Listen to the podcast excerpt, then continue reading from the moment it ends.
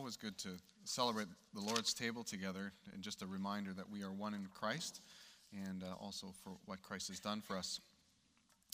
Uh, this morning, um, if you have a Bible, I encourage you to turn. There are Bibles in front of you. I think it's page 945 in the Bible, and that's uh, the book of Titus or the letter to Titus. And this is our third week in looking at this chunk of the Bible and um, I'll just catch up a very little bit. The first week we talked about what was happening, what was the context of this letter that was being written. Paul writes a letter to Titus because he's asking Titus to play a leadership role in changing an island, changing the future of an island. And the island in particular was the island of Crete, which is close to Greece and in the Mediterranean Sea. Um, and he said, I, I want you to go there. There's lots of little tiny pockets of Christian believers that have popped up over the island.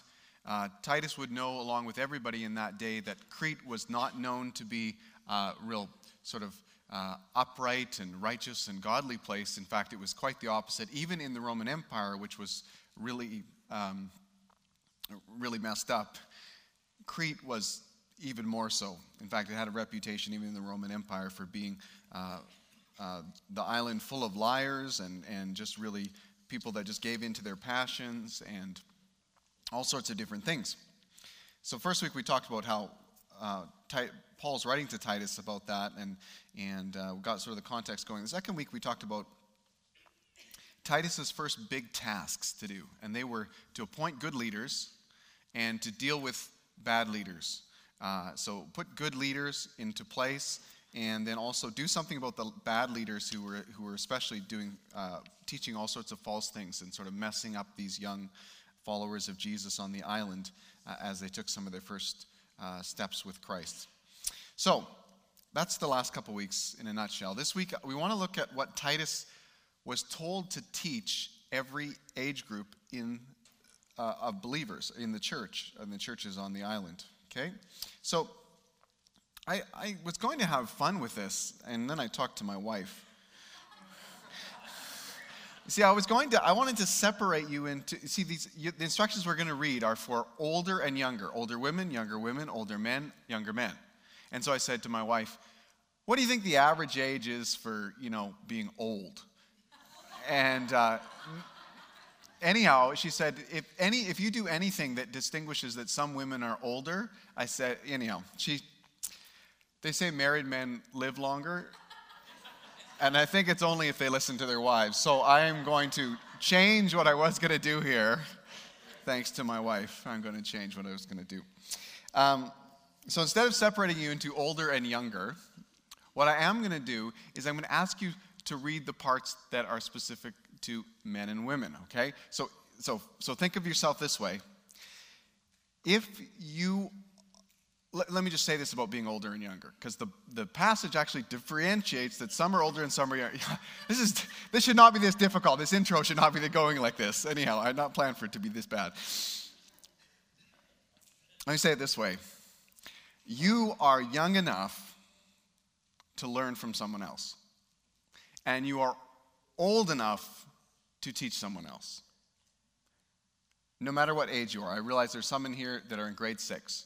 You're old enough to teach someone else. You're definitely young enough to learn from a whole bunch of people. Some of you might be uh, 86.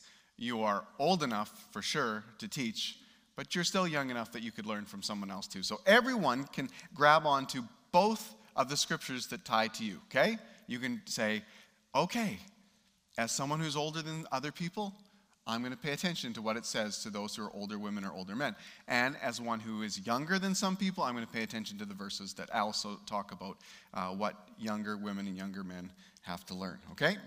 So that will get me out of a pickle, hopefully. All right. So what I'm going to ask you to do is I'm going to look at a few verses here, and I'm going to ask. Uh, first, we're going to we're going to start ladies first. We're going to get uh, the we're going to look at the instructions to older women, and I'm going to ask all the women and girls in here to read this, this uh, verse together, okay? So it's Titus chapter 2 and verse 3, and we'll get it up on the screen here so we can all read it in unison. This is the instructions to older women, okay? Ladies, I'll get you started. Likewise, teach.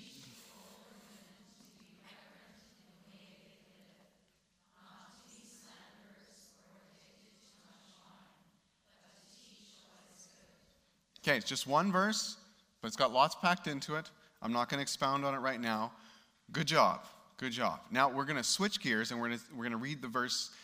The next verse that follows it, or the next two verses, that actually are written to what those older women are to teach to the younger women. So Titus 2, 4, and 5.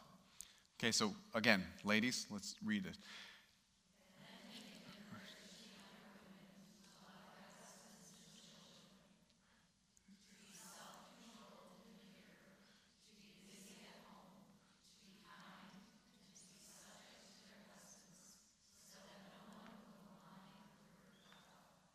Okay, good job. Guys, think the girls did a great job? I think they did a phenomenal job. Um, and you better be impressed because it's your turn. Okay? So now we're, we're going to read. Uh, we're going to read what uh, was written towards the older men, okay, or what Titus was to teach the older men. Okay, so Titus 2 2. So, guys, boys, let's read this together, okay? Teach the older men to be temperate, worthy of respect self controlled, and sound in faith, in love, and in endurance. Okay, good job, guys. And now we're going to say, what were the older men supposed to teach the younger men? Now, before this one, just take a deep breath, okay? Take a deep breath, because this is, this is a big one, okay? You ready? Here we go. Titus 2 6. Similarly, encourage the young men to be self controlled. I heard that. a young woman said, That's it? That's it?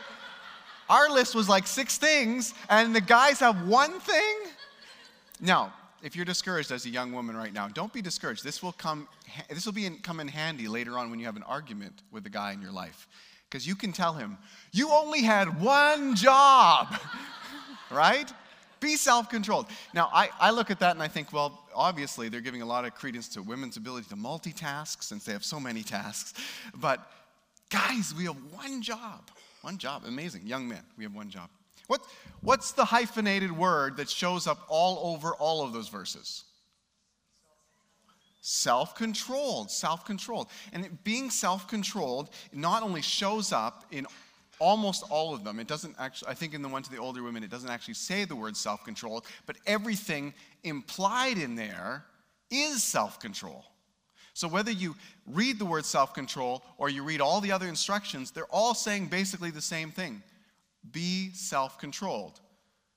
Now, this was in a culture, the Cretan culture, which was not self controlled. In fact, they gave in to their own desires and, and lusts and, and passions willy nilly. They just went for it. And it wasn't always pretty what happened because of that.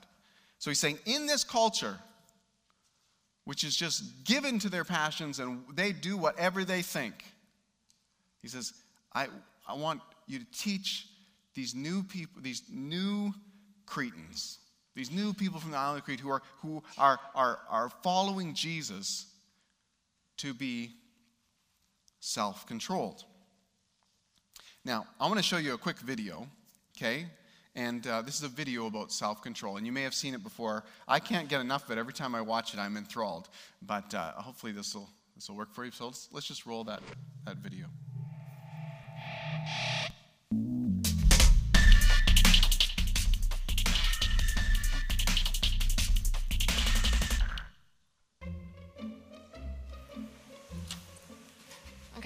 All right, here's the deal marshmallow for you. You can either wait, and I'll give you another one if you wait, or you can eat it now. When I come back, I'll give you another one. So then you'll have two. But stay in here and stay in the chair till I come back, okay? All right.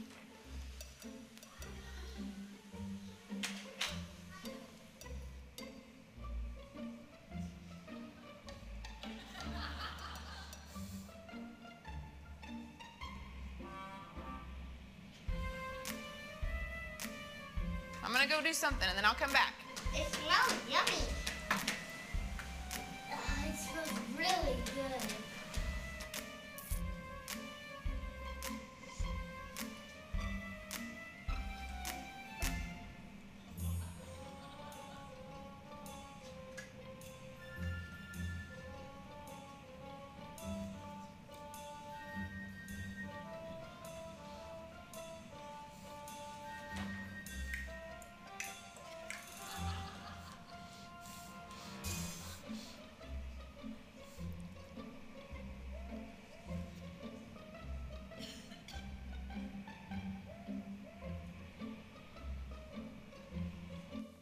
Up to you. You can have it now or you can wait. Okay?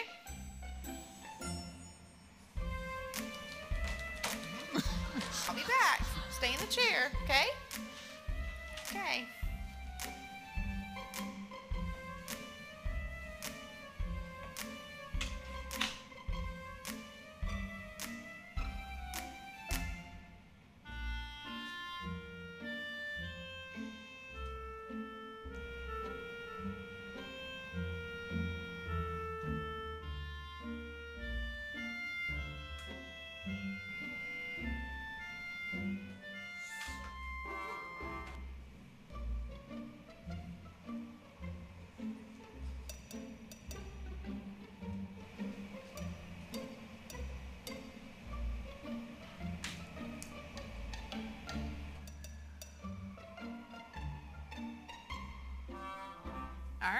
Gonna leave and then I'll come back, okay? So you can either eat it right now or you can wait. Either way, okay? Okay.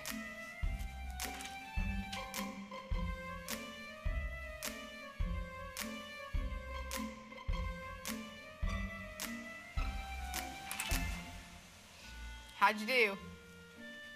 Did you do good? You did? Yeah. You wanted to eat it, didn't you? Yeah. So did I tell you to give you another one? Okay, now you can have both. You need them.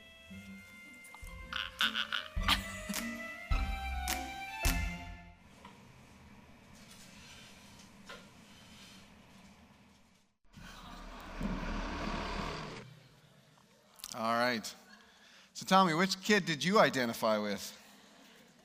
How many of you are like, I am the little redhead? How many of you just say, that's me, that's me, that was my five year old or four year old self?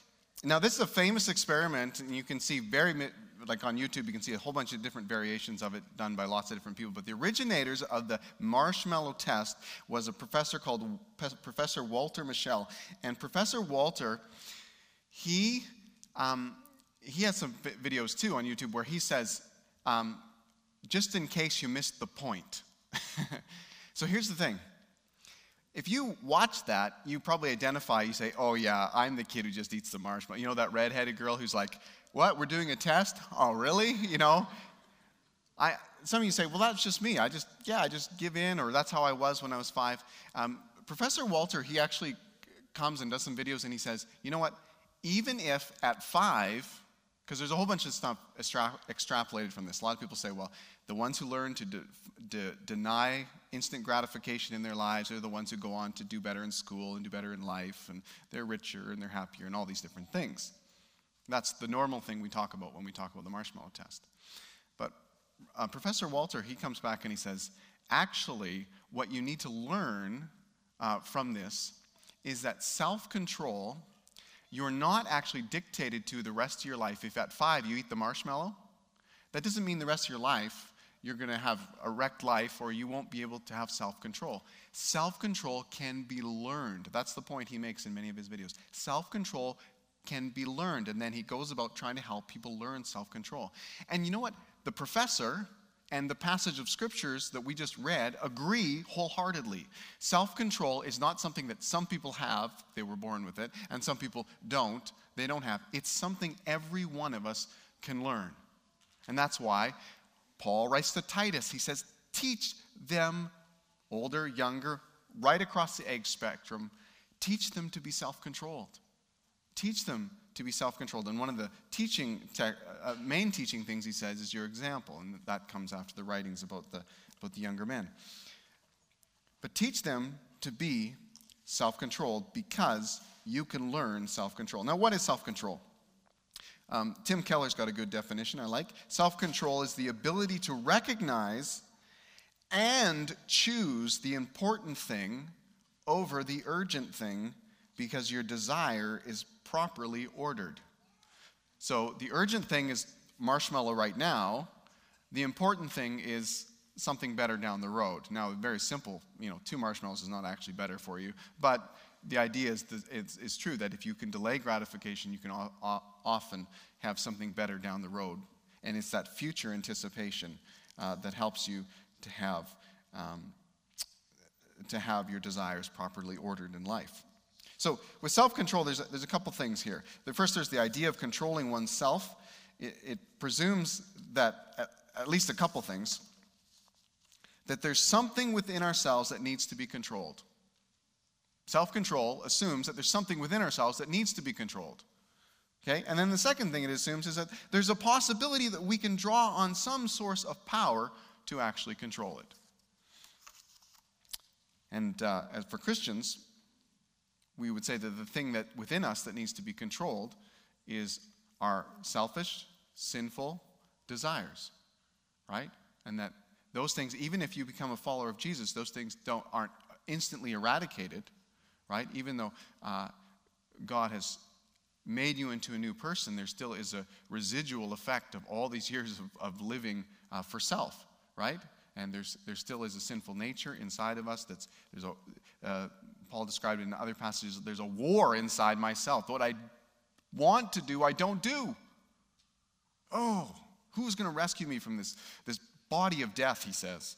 And then he turns his focus towards Jesus, which is, you'll find as we go further, is the key. So there's a war within, within ourselves. So what, what, let me give you a few things that self-control means. Uh, first thing is self-control means living within boundaries.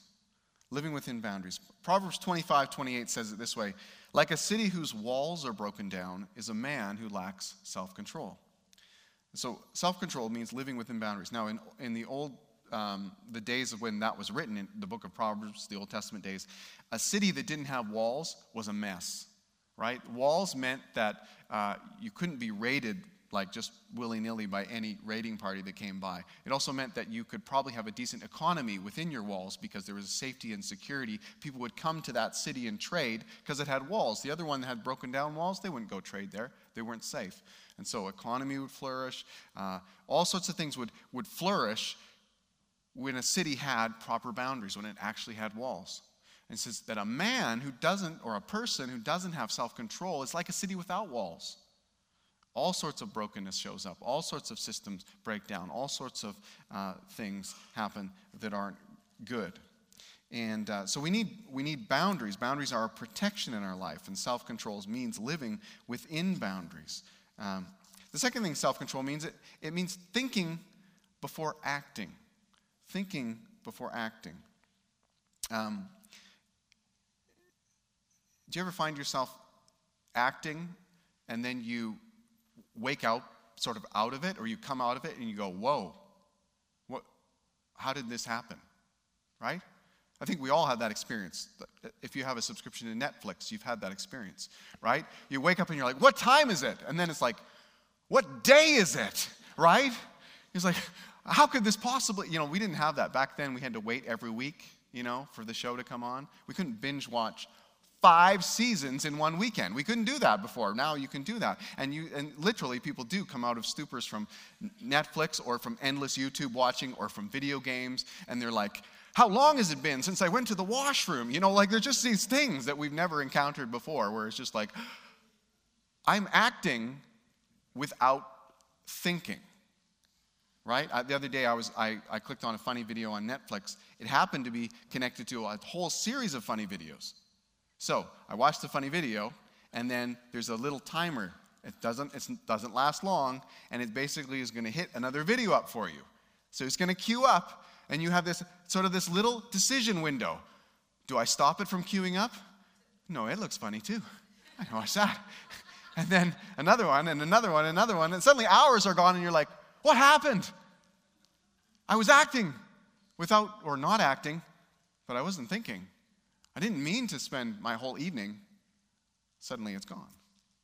So, self control means thinking before we act, noticing that we have a craving, whether it's for funny videos on, on YouTube, or it's for watching Netflix, or it's for all sorts of other things uh, that, that uh, we lack self control in, right?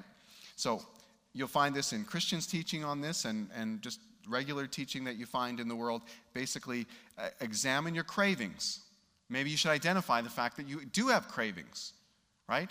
And cravings can be a lot of things. Cravings, we often think of things drug related, right? So, like um, nicotine, you know, you have a craving to have a, a, a, smoke, right? That craving. So, examine your cravings. Some people are like, they go in for treatment, and people say, I want you to go home and I want you to write down every time you have a craving, which is a lot of writing, right?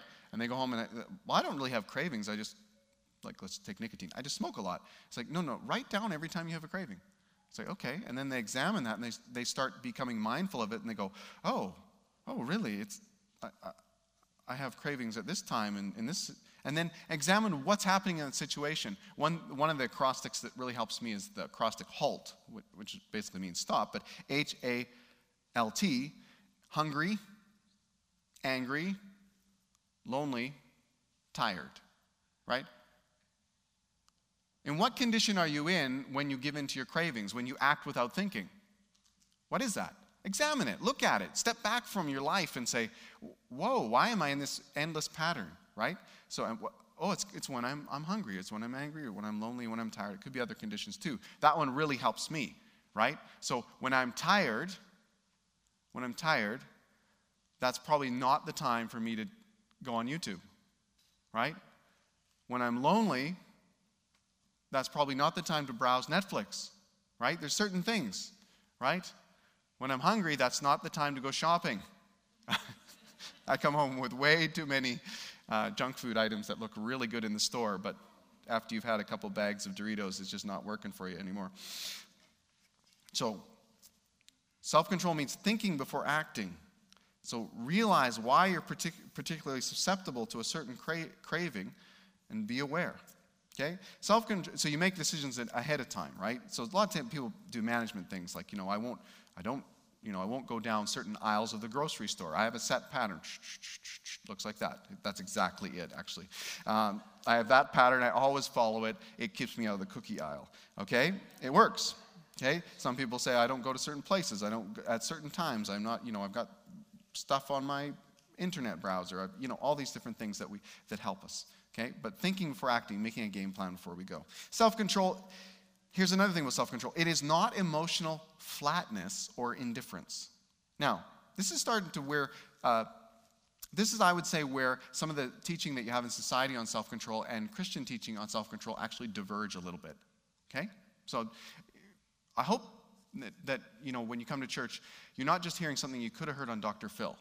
I hope you're hearing something that really is, reflects what it means to be a follower of Jesus. And so that we're going there, uh, let me show you that the path is diverging here. So, some of the teaching on self control that's in the culture really focuses on muting our desires, right? Becoming stoic people of moderation who are not driven by strong passions or emotions. Okay? I'm just going to be a man of moderation, and I'm not going to be driven by my emotions or my passions. That, that is not what the Bible teaches. That's not what we read in scriptures. To become these people who are sort of sort of numb emotionally, who aren't you know engaged with those emotions, you know. In fact, the Bible talks about having very passionate emotions, but having those very passionate emotions directed the right way. So if you say today, I'm just a passionate person, I could never be self-controlled. This talk is not going to help me in any way because I'm just passionate. I'm just always fired by emo- my emotions. I would say there is huge hope for you because God commands people to be passionate. But there's a danger, and that is not just passion for passion's sake, passion for the sake of God. Okay? Let me just um, now, let me just read this here. This is not stoic people of moderation who are not driven by strong passions or emotions is not the approach the followers of Christ are to take. Scripture is about passion, it commands passion. Our relationship to God in Christ should be characterized by emotional intensity. Our response to our own sin should be hatred and tears. Our love for others should be such that we are moved by both their pleasure and their pain. We weep with those who weep, we mourn with those who mourn. We are not stoic, unemotional you know, the church is not supposed to be a whole bunch of cookie cutter versions of Spock. We're meant to be people of passion, but that passion has to be directed in the right place. So, scriptures do not disapprove of passion, they command it. And the problem is not that we're too passionate to be self controlled, it's that we are sometimes passionate about the wrong things. Jesus replied when they were asked, What's the greatest commandment? He said, Love the Lord your God with all your heart.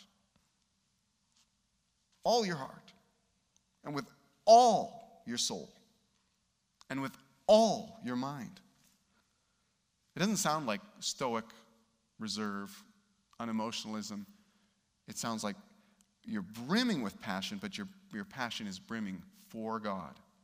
And that becomes your, your focus. Finally, self control is not self dependence. Um, I, I, just want to read Edward Welch. Uh, he, I read a little bit of his stuff in preparing for this, and I thought this one paragraph really stood out to me. Um, if we try to drive out one master, other masters will run in to take its place. So let me just stop. I'll come back to him in a bit. So I talked to you about there's um, you got cities, broken down walls, there's no boundaries, that's not good, right? The other thing about cities, and I'm just going to quote it or paraphrase it because I, I never quote it exactly right, but the name of the Lord is a strong tower. The righteous run into it and they are saved. The name of the Lord is a strong tower. So think about a city. So you got walls, but often in the walls or sometimes separate from the walls, there is a tower. Sometimes in the walls, it's got double thick walls on it. It's the strongest place. It's an incredible strong place. Uh, you run safety when you feel unsafe, you don't feel secure, you run into that tower, you're good. Here's the thing. Lots of people can make lots of things their tower. And sometimes those things, in fact, often those things aren't a good tower. Right? So let's say where you feel, feel hungry, angry, lonely, tired is after work. Right? Work is stressful. You didn't eat. You didn't have time to eat.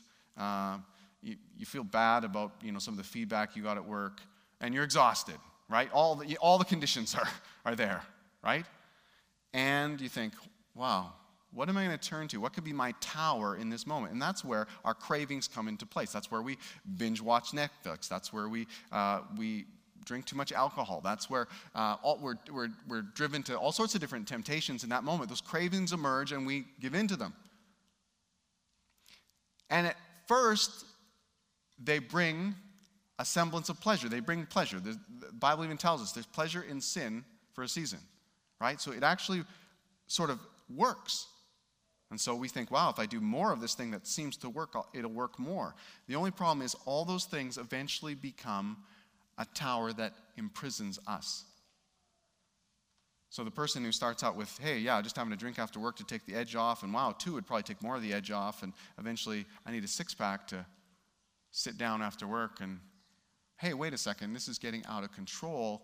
In fact, I'm not self controlled. I'm not in control anymore. There's an addiction forming that actually is controlling me. Back to our verse. The name of the Lord is a strong tower. The righteous run into it and they are saved. You want to make the tower in your life, you want to make the place of security and, and, and safety, you want to make it the right thing. And you want, as I'm saying, all over the place, you want to make it the Lord. Back to Edward Welch. He says, if we try to drive out one master, okay? So something's become a tower in your life, but it's not a tower of strength and, and protection. It becomes a tower of imprisonment in your life. Okay? If we try to drive that out, other masters will rush in to take its place. This is what he says exercise instead of food a slavish devotion to work or workaholism instead of adultery. They seem like upgrades, right? But this is what he says. And this is something I don't know a lot about, but I'll take his word for it. The Alcoholics Anonymous observation of the dry drunk is an illustration of people who have reformed themselves in the sense that they are sober, but the demons that drove them to drink continue to be their masters. The only master that is not harsh and enslaving is Christ Himself.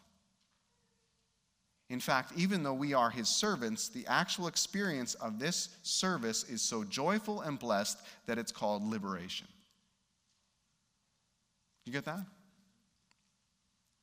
You made something your tower, and now it's imprisoned you, and now you say, okay, I'm going to find something better. And the culture will say, yeah, turn away from your food addiction to working out. Turn away from your, uh, your you know, uh, dalliances online or your adultery and, and, and just put in an 80 hour work week.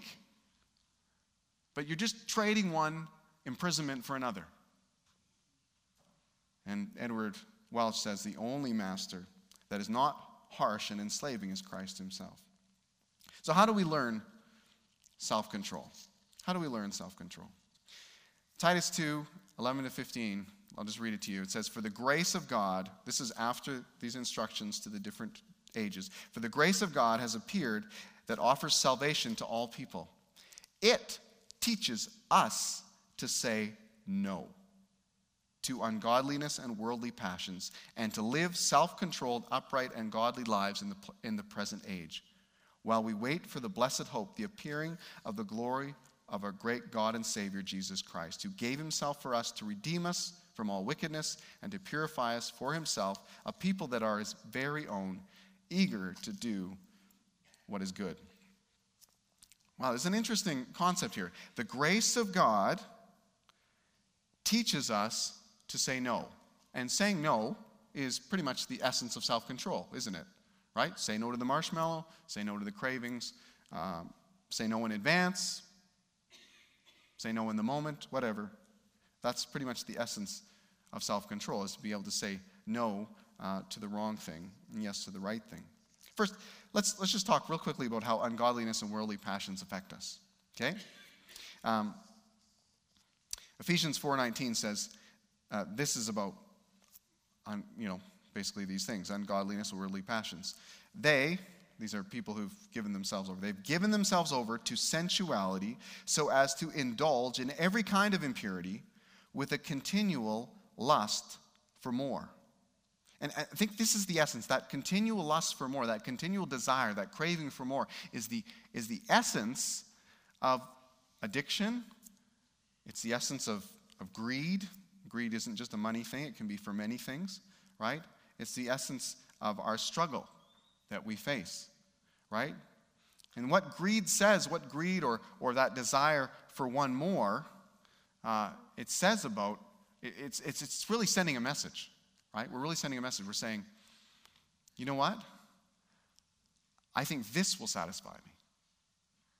I think this will satisfy me. That's why, that's why, you know, I, for me, that YouTube video was great, but I want one more. And I want one more. And I want one more, right? With each indulgence, we paradoxically feel less and less satisfied while we're persuaded that the object of our desire is the only thing that fills us. It's sort of a cycle of madness, really, right? And I think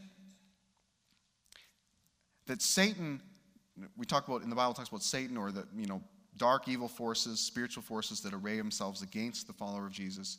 Satan knows that sin, and he has well tested strategies to persuade us that sin is not really that bad and God is really not that good. You think of Adam and Eve in the garden. What was the big conversation with Eve? Basically, like the whole temptation was hey, look at that fruit. It looks really good to eat, doesn't it? Maybe the fruit is better than you thought it was. And now God. Did God really say you shouldn't eat it? It was sort of like here's, here's a, you have God and you have fruit. Who would ever choose fruit over God? Well, the temptation is for fruit to seem better and for God to seem not so much so. And then the choice is made. And we all experience that in our lives. The greed for one more is in our lives is saying that God is not enough. Self control, on the other hand, says that He is. And so we counteract the continual lust for more with relationship with Christ. So, how does the grace of God teach us to say no? Well, first, we have to reckon with the fact that we have already received grace. Read that verse again. For the grace of God has appeared that offers salvation to all people. Another way of saying the grace of God has appeared is Jesus showed up. Jesus showed up. That's the game changer when it comes to self control for the Christian. Jesus showed up and offered us grace. And so we've received grace already through the cross, and we'll experience that grace even more fully when we're united with Christ. So here's, here's these two concepts. We've already received a, a, like a truckload of grace. That's an understatement. We've received so much grace through what Jesus did on the cross, right? We didn't deserve that. Grace is, it, I learned this when I was a kid God's riches at Christ's expense, another acrostic. They help me. Um, you re, we receive from God what we totally didn't deserve, but what we totally need. It's absolutely what we need. We need grace in our lives. Even when you look at secular treatments for self control issues, they are trying to replicate grace. I was watching a video, I think it was a TED talk or something like that, and they're saying, okay, you're not winning this battle over your temptation. You're not winning, this, you're not winning in the self control area. Do a lot of self talk. Talk to yourself and be really nice to yourself when you talk to yourself. It was really, as I was watching this video, I thought, it's fascinating. They are saying, be gracious to yourself. This isn't bad stuff. I'm not saying it's bad stuff. I'm just saying that as a Christian watching that, I said, oh, I don't have to do that same level of self talk. Someone's already spoken grace over my life permanently and unalterably. See, a lot of the things, a lot of the techniques we have in society is that, hey, you're alone, you're on your own in this.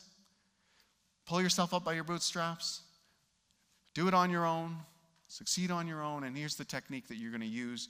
You're going to convince yourself through self talk that you're all right, you know, you're good. Give yourself a break. Whereas the Christian way is look outside of yourself, not inside of yourself, look outside of yourself to God Himself. And look at what He says about your life. Look how He says, You're, you're my beloved, you're, you're precious to me. You're accepted because of what Christ did on the cross. You're my child. You're not alone, you're my child because of what Jesus did right? So we come at it very differently. We don't look inside of ourselves and go, man, I'm a worthless person. But I'm going to tell myself I'm not. Man, I'm a, I'm a, I'm a train wreck. But I'm going to say I'm not. Instead, we, we actually, I, I can own the fact that I'm broken. I can own it all the way down to the depths of how broken I am. As much as I know about my brokenness, I can own every bit of it. And I can still receive grace because Jesus offers that to every single one of us. So we've received grace already. When grace appeared, when Jesus came through the cross, we've received grace. And then, well, let me just say that this, this passage changes everything. It takes a simple command say no. Just say no. Wasn't that a drug strategy that didn't really work? Just say no. It takes that and it sandwiches it between two big pieces of bread of grace, right? It says, takes, it, it, it, it takes a simple command, saying no, and it surrounds it with Jesus Christ. See, Scripture never expects us to hear God's commands to us in isolation from the serious contemplation of God's work for us in Christ. The foundation on how a Christian lives is based upon something deeper than even the commands found in Scripture. Did you know that? Let me, let me give you an example. Why shouldn't we lie? Why shouldn't we lie? The Cretans were compulsive liars. That was what they were known as, even in the Roman Empire. They were the, the biggest, fattest liars of all the big fat liars. They're way up there. Why shouldn't we lie? Well, it's a, an easy answer for a Christian to say, well, we hearken back to the Ten Commandments, thou shalt not lie. That's pretty straightforward. There's a command, solid, everybody honors it. You know, the Judeo Christian worldview holds this up. We should not lie. We're commanded not to lie. Why don't we lie? We're commanded not to lie. There is, that is a great reason. That's a great answer. It's a good answer. It's valid in every way, but there's a deeper answer. And the deeper answer is we don't lie because of the character of the one we worship. He, that's what Titus chapter 1, he is the God who cannot lie who cannot lie. That's his character. That's who he is. So, everything ethically and morally that we would say, hey, we're commanded not to do this, it finds its roots in who God is. In who God is. So, what, what about, take another one adultery. Why shouldn't you cheat on your spouse? You say, well, it's in the Ten Commandments. Thou shalt not commit adultery. That's an easy one, right? It's there. So, Christians, particularly in a culture, would be adverse to this or would recognize that that's not right, right? Because we got a command. But it goes much deeper than that. Have you ever read the book of Hosea? Hosea is a prophet God calls. And says, Hosea, your job is you're going to reveal to the world what my character is like in the area of faithfulness. You're going to actually take a woman as a wife who is unlikely to be faithful to you. If you ever think, man, I'd love to be a prophet of God, no, don't pray that prayer. If God brings that into your life, respond. But seriously, this is not a fun journey. This is what Hosea did. He married this woman who had a bad track record, and sure enough, she cheated on him and left him. And God comes to Hosea and he says, Now you're going to demonstrate what I'm like. You're going to demonstrate to the watching community and to those who read my scriptures for, uh, for generations what I'm like. Go and find her and bring her home and be faithful to her. Can you imagine? If that was me, I'd be like, no, I have every right not to. She wasn't faithful. This is madness. No, no, Hosea, you're going to show the world my character. So Hosea goes and he takes her and he brings her home. And sure enough, she's unfaithful again. Well, you think that would be okay, this prophet thing, I did it, I'm done. No, no. I want you to show the world who I am, what my character's like. I want you to, them to see how faithful I am, even to those who are unfaithful. Go and bring her home again and be faithful to her. And so he does. Crazy. But every command is backstopped by God's character. We go back to, um, to who he is and what he does.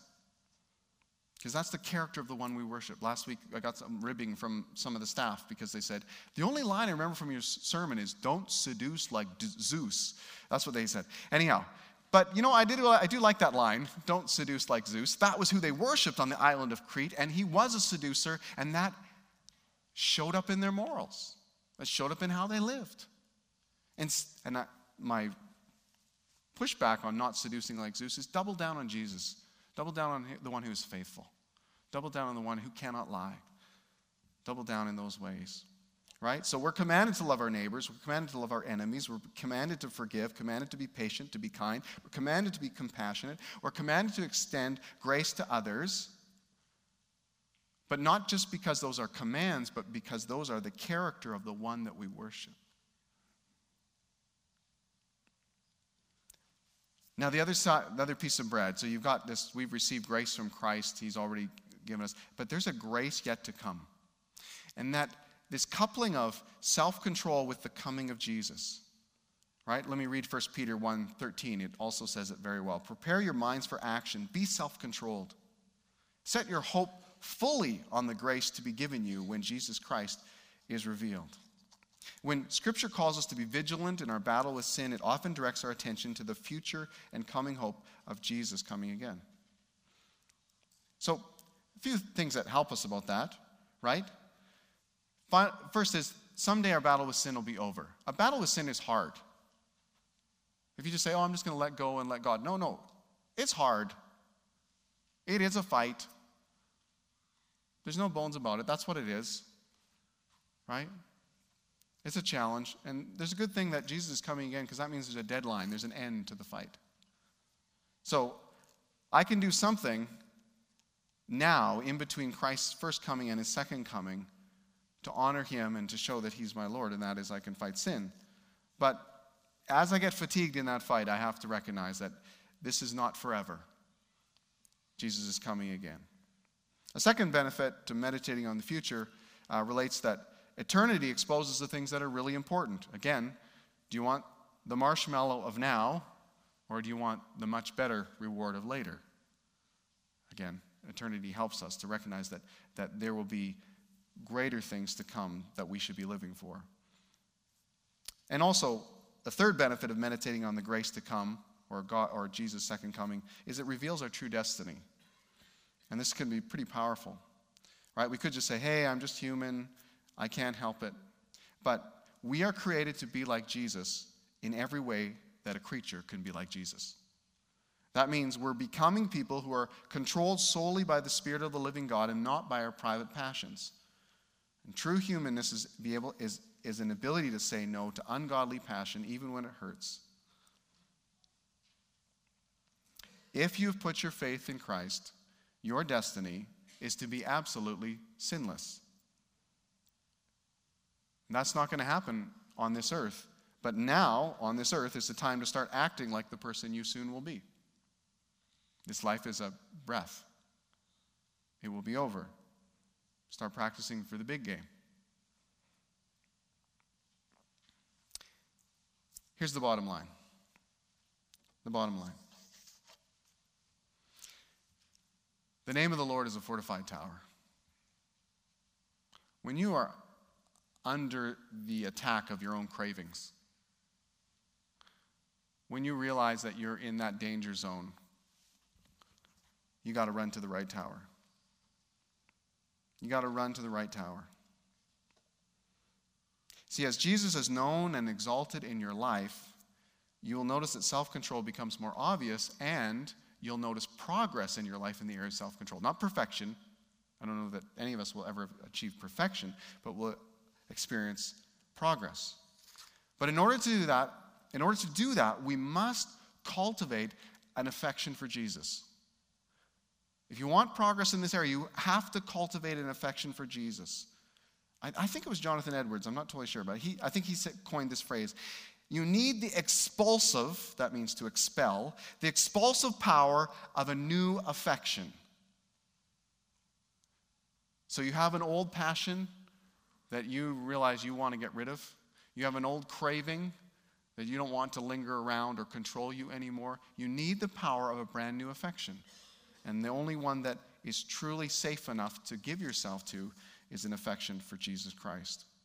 So instead of food or work or shopping or sex or gossip or alcohol or exercise or tobacco, Jesus must be the one we run to when we're hungry and angry and lonely and tired. None of those other things make a good tower to run to. He must be the tower we run to invite the band back and I'll tell you one last story. So it was June this year, and I'm usually, that's probably one of the tiredest times of the year for me, June. It's sort of like, there's a good, you know, I think all of us, well, not all of us, but lots of us are tired in June. Students don't want to go to school. Uh, parents think school is one month too long or one month too short, depending on whether you want your kids back again. Uh, but you know, that's a tired time of the year. And I'm often spent in June, and I, I was this year. I was sort of spent. And um, I was away on vacation. I happened to be Regina, and I went to the Regina Apostolic Church for church on the Sunday morning. And uh, I do this here at our church, but when I'm at other churches, I do it even more. You know when there's prayer teams up at the front? That is like a huge, incredible blessing and a resource to your life, and to my life too. Uh, so I've, off, I've asked lots of people here in this church, would you pray for me? Would you pray for me? I need prayer. Would you pray? Would you help me? Let's talk. Let's pray. I do that a lot. When I was at that service in the Regina Apostolic Church, I was just like, man, I feel dry spiritually. I feel like given out, haven't sort of replenished like I should. And uh, so I looked up at the front, and they had different prayer teams at the front of their church, which was really cool, sort of like we do it. And um, I, a few of them I knew because I have relationships with some of the people in that church. And I thought, I don't want to go to someone I know. I just, I want to.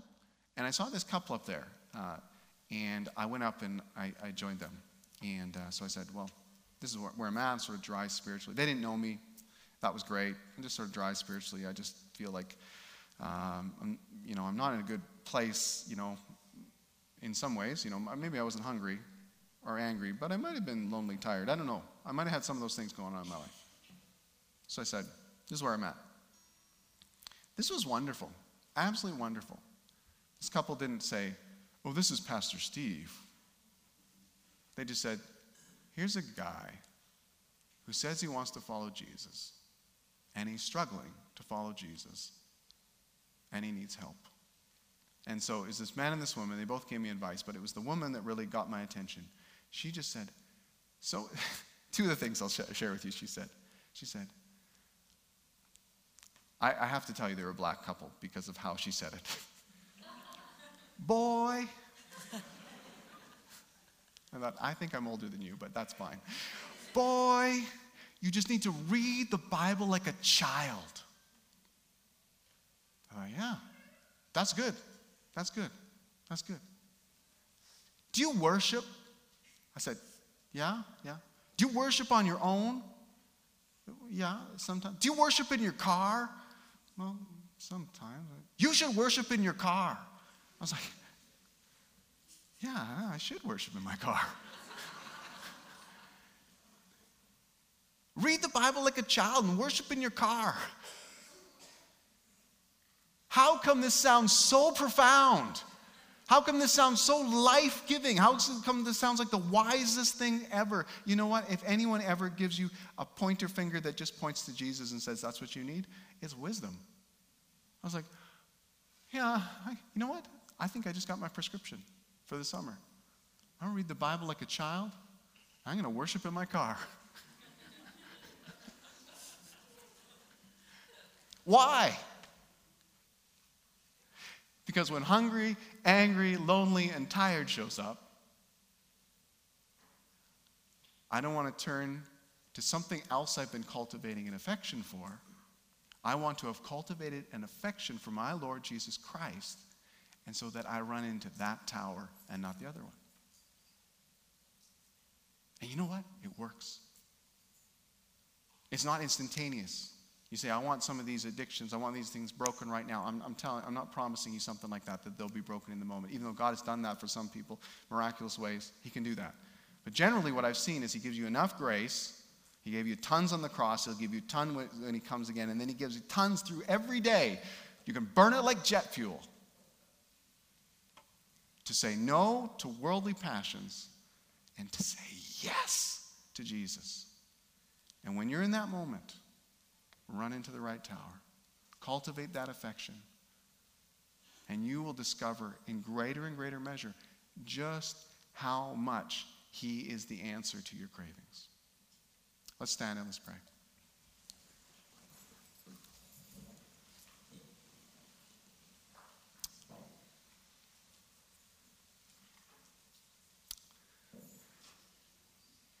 Lord, I thank you for I thank you for techniques. I thank you for game plans. I thank you for all the different ways and that we can learn uh, about ourselves and about how we're wired in, in this area. But I thank you most of all for you, that you give us yourself that you don't withhold from us your kingly leadership in our lives. It was your pleasure to give us the kingdom. That means you didn't say, I'm, I'm resisting giving you my leadership, I'm withholding it, you're on your own. You said, I'm jumping in the game with you, I'll lead you, I'll guide you. Run to me. When we, look, when we lift our eyes up to the hills and we say, Where does our help come from? It comes from the Lord. It comes from the Lord of heaven and earth. It comes from you. And so, Lord, our, our, even though we can be wise and we can have strategies and we can have techniques and all those things, they're not wrong. Ultimately, you want to fill our cravings with yourself. You've put a void in us for you that can only be filled by you. And so we run to you. We run to you. We come to you. We don't want to exchange an old master for a new, uh, also unfulfilling master. We want to exchange all of that for you. Yeah. So, Lord, for each one on the path that they're in and the cravings they're in, I know you have grace and mercy. I know you are compassionate. I know you are slow to anger and you're abounding in love. And so, Lord, I pray that each one of us will get a greater and greater understanding of your character towards us, your love towards us, your compassion towards us. Show us what righteousness is, and then show us that we can only be righteous with you. Lord, I pray for hope to rise in each heart here this morning. For some who said, I can never be free, I can never have self control. I pray that that lie would be confronted by your Spirit, by the truth of your word, that you are calling us all to self control. And it's not a, a lonely walk without on our own, that we're just trying to cheer ourselves up. You are going with us the whole way. And so you stand with us, your shadow falls over us, you're backing us up. As we say yes to you, you give us the power. So, Lord, we embrace the path of, of self control that you have for us, and we say yes to you. In your name. Amen.